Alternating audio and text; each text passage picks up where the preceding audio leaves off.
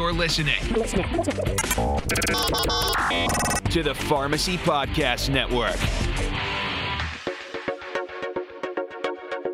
Hello and welcome to another edition of Game Changers Clinical Conversations. I am Jeff Wall, your host and a professor of pharmacy practice at Drake University, joined as ever by my colleague uh, Jake Galdo from CE Impact today.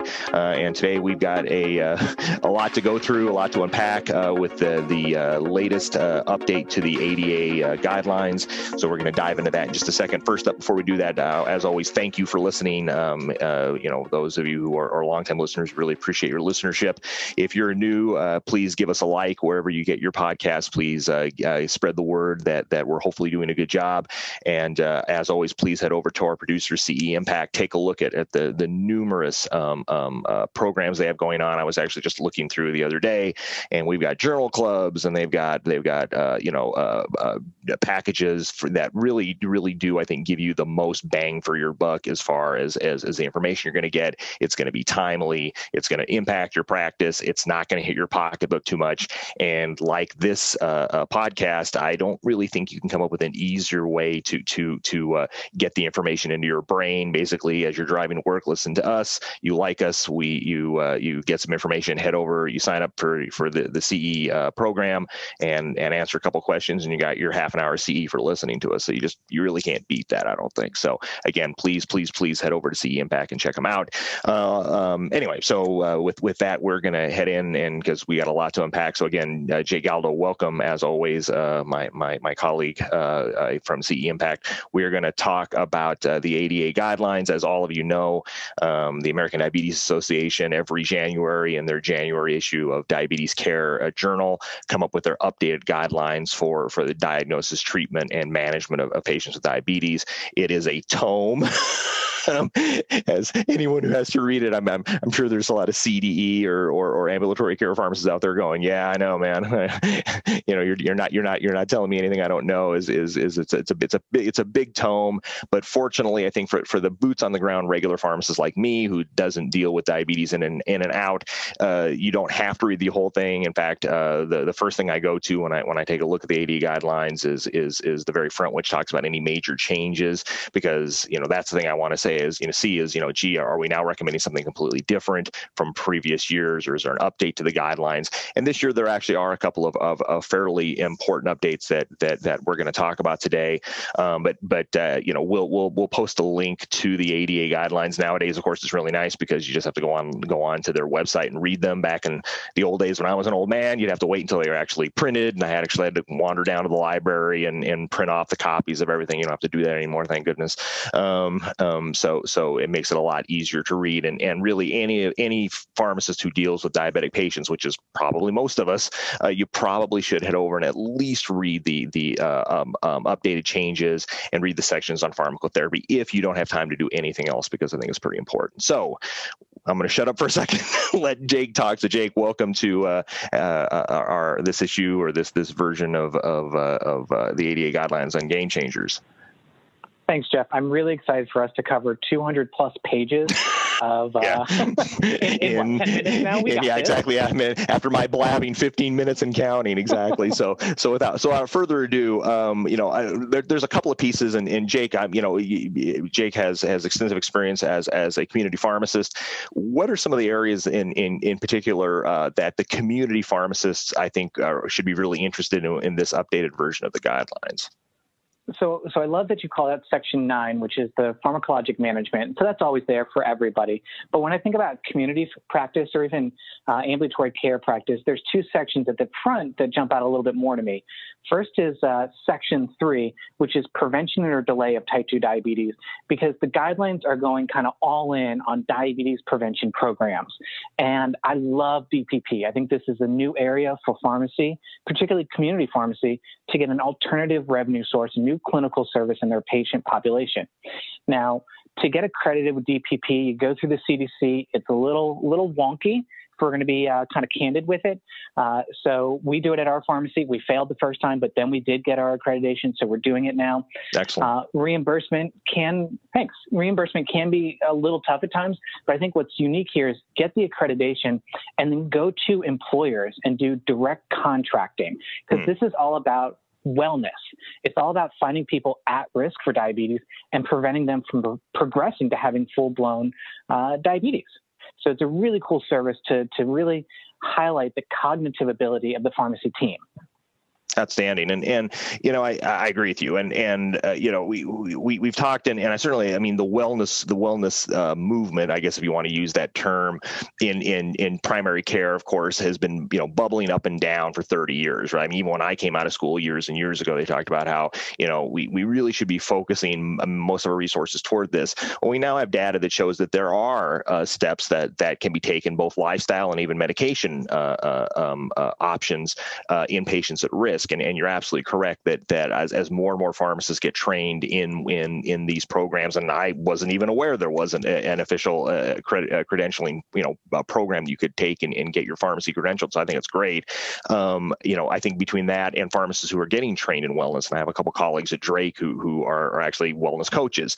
You know, th- yeah, you're exactly right that this is something that that that pharmacists I think you know really are are are uniquely trained to do. We have the communication skills. We know about the medication medications, we know about the other things, and and and again, if we can, the, the old litany, if we can just get people to to to to, to uh, you know reimburse us for our time for doing this, you know, I'm I'm sure that that that that the results are not only helpful for the patient, but very but very cost effective for the employer, very cost effective for for the payer, et cetera, et cetera. So that that's very good. Any other sections really jumped out at you for the community pharmacist?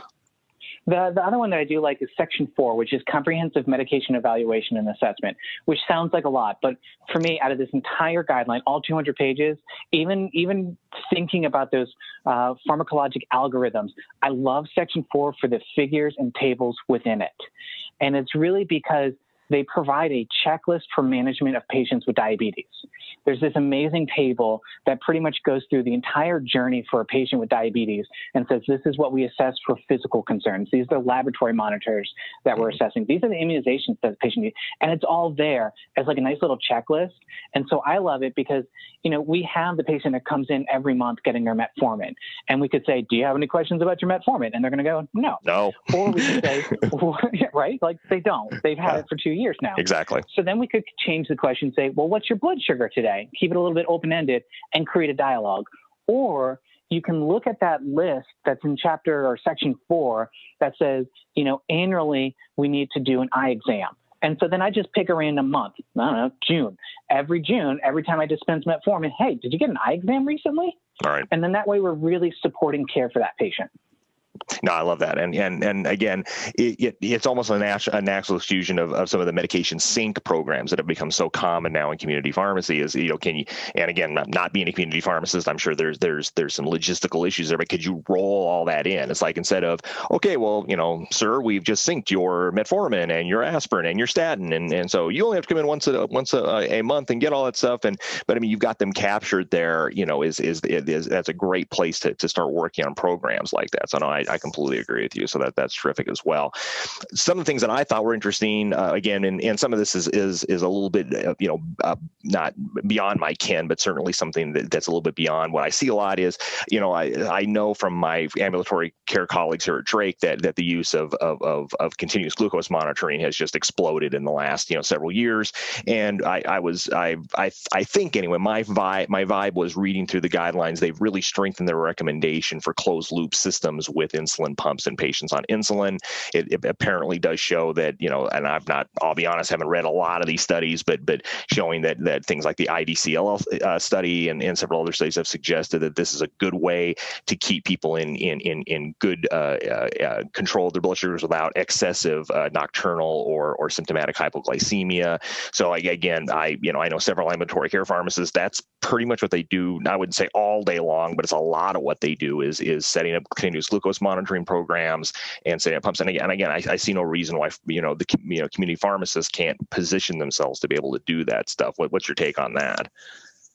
I think you're exactly right. Like I remember back in the day where patients would just give me their glucometer and I'd have to click through it and try right. to look at their blood sugars and figure out what the heck's going on.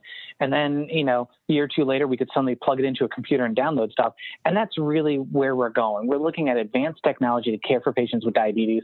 And in fact, it's really neat because we're starting to talk about time in range or time to target mm-hmm. um, with blood glucose measurement. It's no longer is your fasting, and we define fasting as uh, no caloric intake for eight hours between 80 and 130 or 80 to 110 if we're talking about, or 70 to 110 if we're using different uh, guidelines.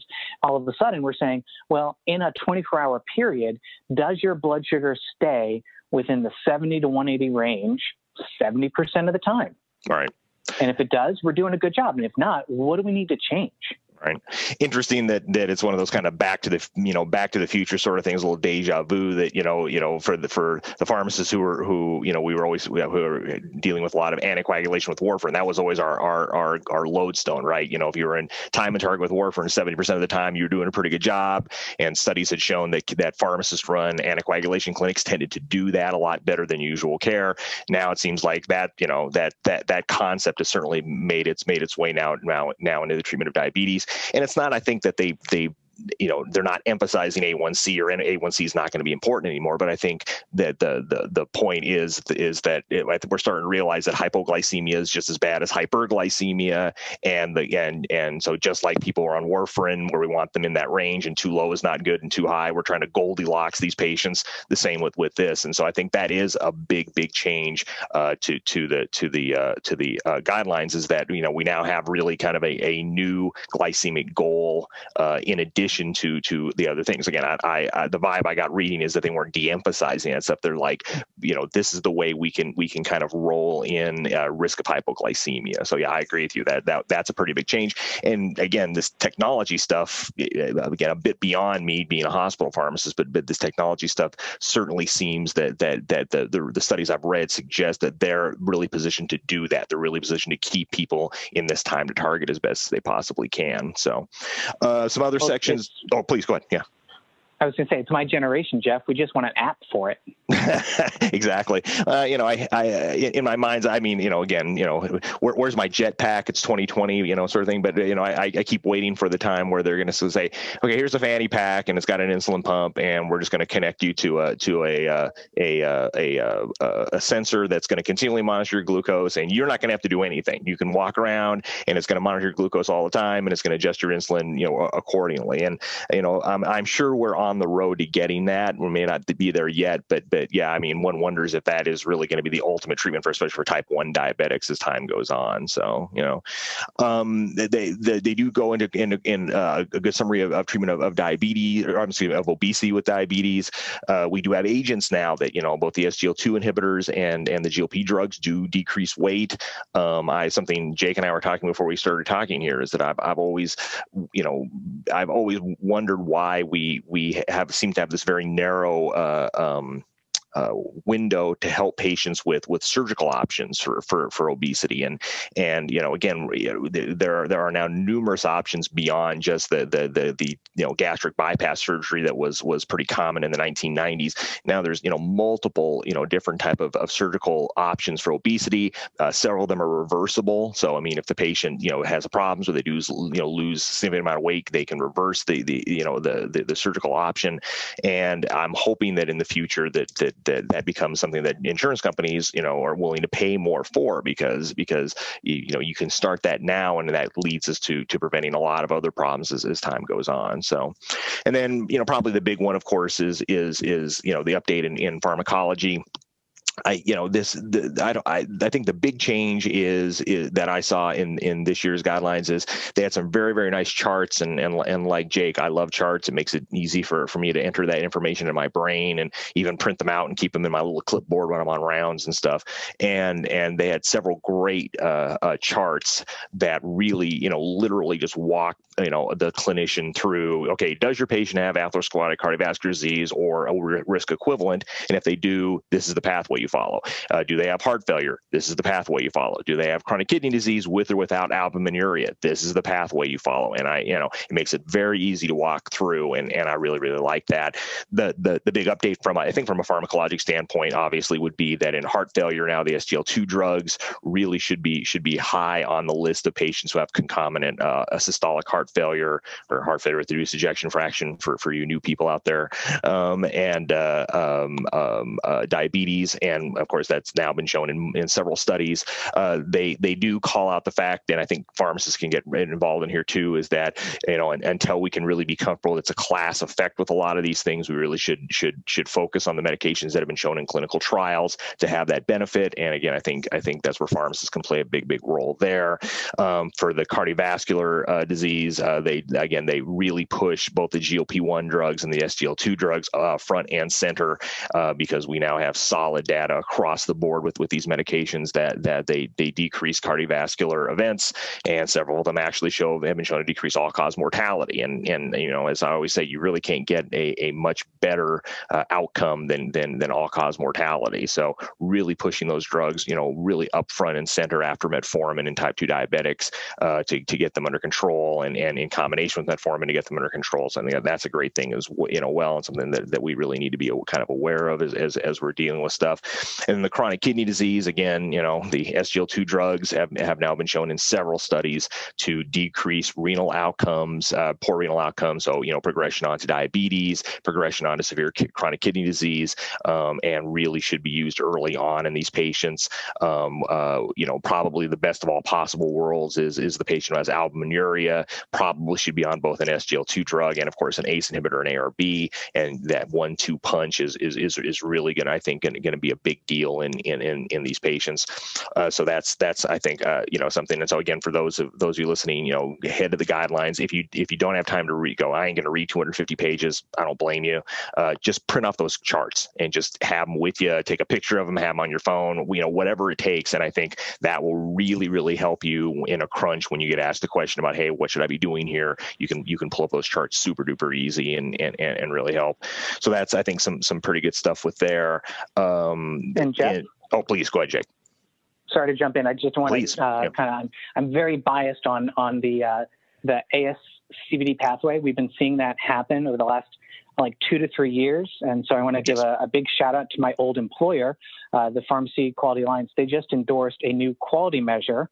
Uh, that is actually looking at appropriate therapy for individuals on uh, or excuse me, uh, appropriate therapy for individuals with diabetes and established atherosclerotic cardiovascular disease. So that Excellent. little pathway that we see in the uh, in the guidelines is now an, uh, an endorsed quality measure, and we can actually see that possibly come to come into play for for measurement systems and how we care for patients, similar to statin use with persons in diabetes. So I think uh, just a big call out to that for for PQA for endorsing it, uh, but also knowing that that's something that we're going to have to start to uh, triage in practice. Yeah, absolutely, and that may become a, another quality measure, as you point out, like statins and, and ACE inhibitor use and things like that. So yes, absolutely.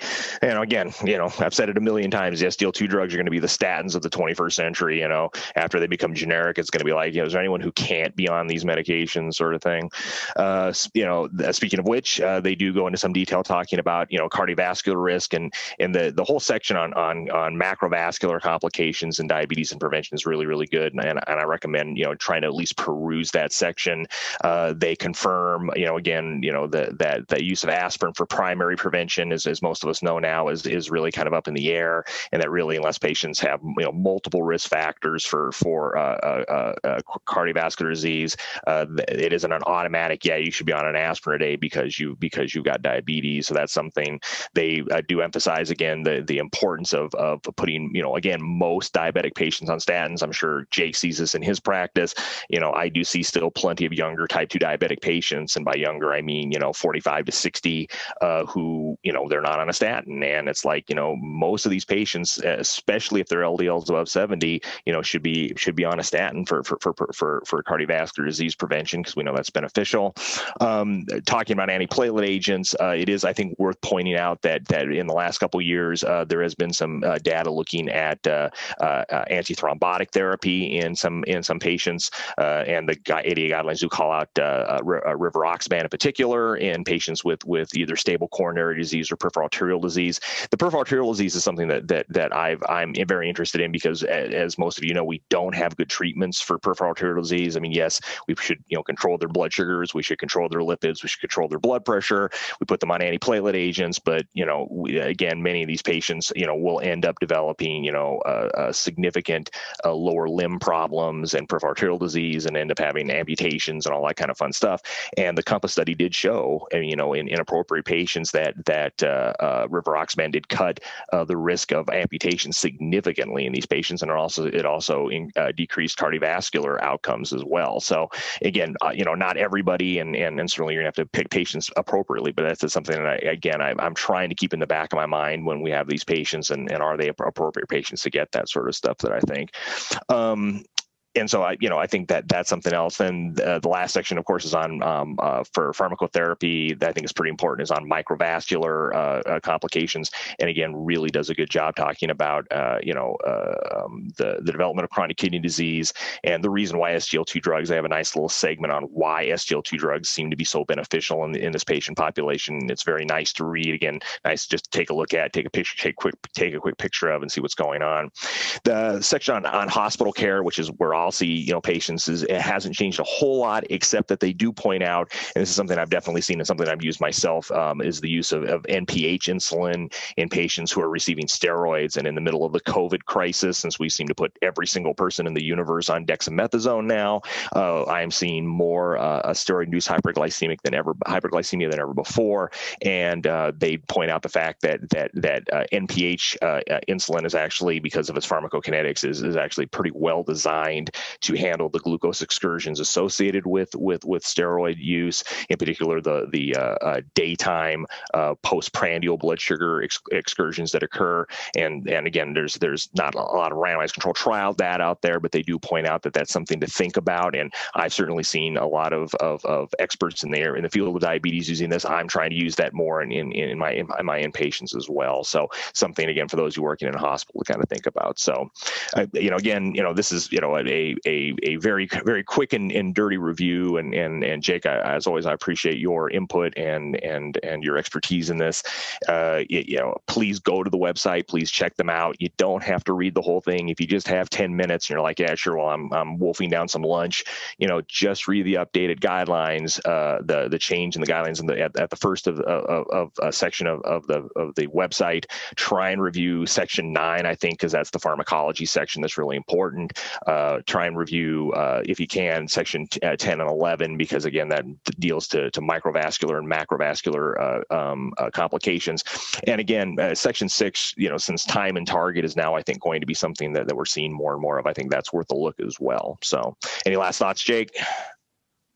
No, I think we we I'm really impressed with us for for covering all 200 some odd pages like we did. The the only other kind of call out I'd say is that uh, starting last year, the ADA guidelines actually was a living document that updated over time and in real time. Uh, so I just encourage people to to kind of bookmark that page and check it out every you know four to six months and see if there's major trials that have come out, uh, particularly in the summer after the the ADA national meeting. Right, right. I agree. So, um, you know, yeah, and that that's I think that's going to be the, the the the standard instead of the exception here very quickly because I think as more and more guidelines are just published online now, instead we're not waiting for the you know November issue of X for something to get published. I think you're right. I think you're going to see more and more guidelines just kind of being living guidelines that we're just going to add more and more things to as time goes on. So, all right, well, so uh, we'll come back for just a quick uh, final thought, but uh, before we do that, a a quick uh, uh, a note from our producer, CE Impact. Game Changers discusses clinical guidelines and pharmacotherapy trends that significantly impact practice. Game Changers is produced and accredited by CE Impact and hosted by Dr. Jeff Wall. New episodes are released each week and available for pharmacy continuing education credit to CE Impact subscribers. CE Impact subscription service brings you the CE you need on the topics that matter the most. Check out the link to sign up in the show notes. Use code PODCAST for a Pharmacy Podcast Network discount. So the ADA guidelines, something I look at every year, probably ever since every year since I've been a pharmacist. Uh, you don't need to read the whole thing. In fact, uh, I think I agree with Jake. If you if, if you listen to us, at least we'll, we'll, we'll, we'll give you the highlights. But if you do get a chance, I, I as I said before, try and print off those uh, those uh, pharmacotherapy charts because they're excellent, and I think they really do uh, give you a nice mental reminder when you're dealing with with patients or or, or asking clinicians or asking questions and stuff like that. That's it for this week of, uh, of Game Changers Clinical Conversations. Again, thank you for listening. Give us a like, give us a listen, give us a, a spread the word, and head over to CE Impact. Uh, before I do sign off, uh, as many of you know, I do produce music under the name Prophet of Jupiter. I do have a new EP out uh, called Recombinant Remixes, just uh, basically remixes of older songs of mine. If you like electronic music, head over to SoundCloud, head over to, to uh, Spotify, and just check them out and see what you think. Might, might be your cup of tea, might not, but just give it a shot. I'd appreciate it. So that's it. We'll catch you guys next week. And remember, time flies. I don't know where it's going, but the most important day is today. Take care.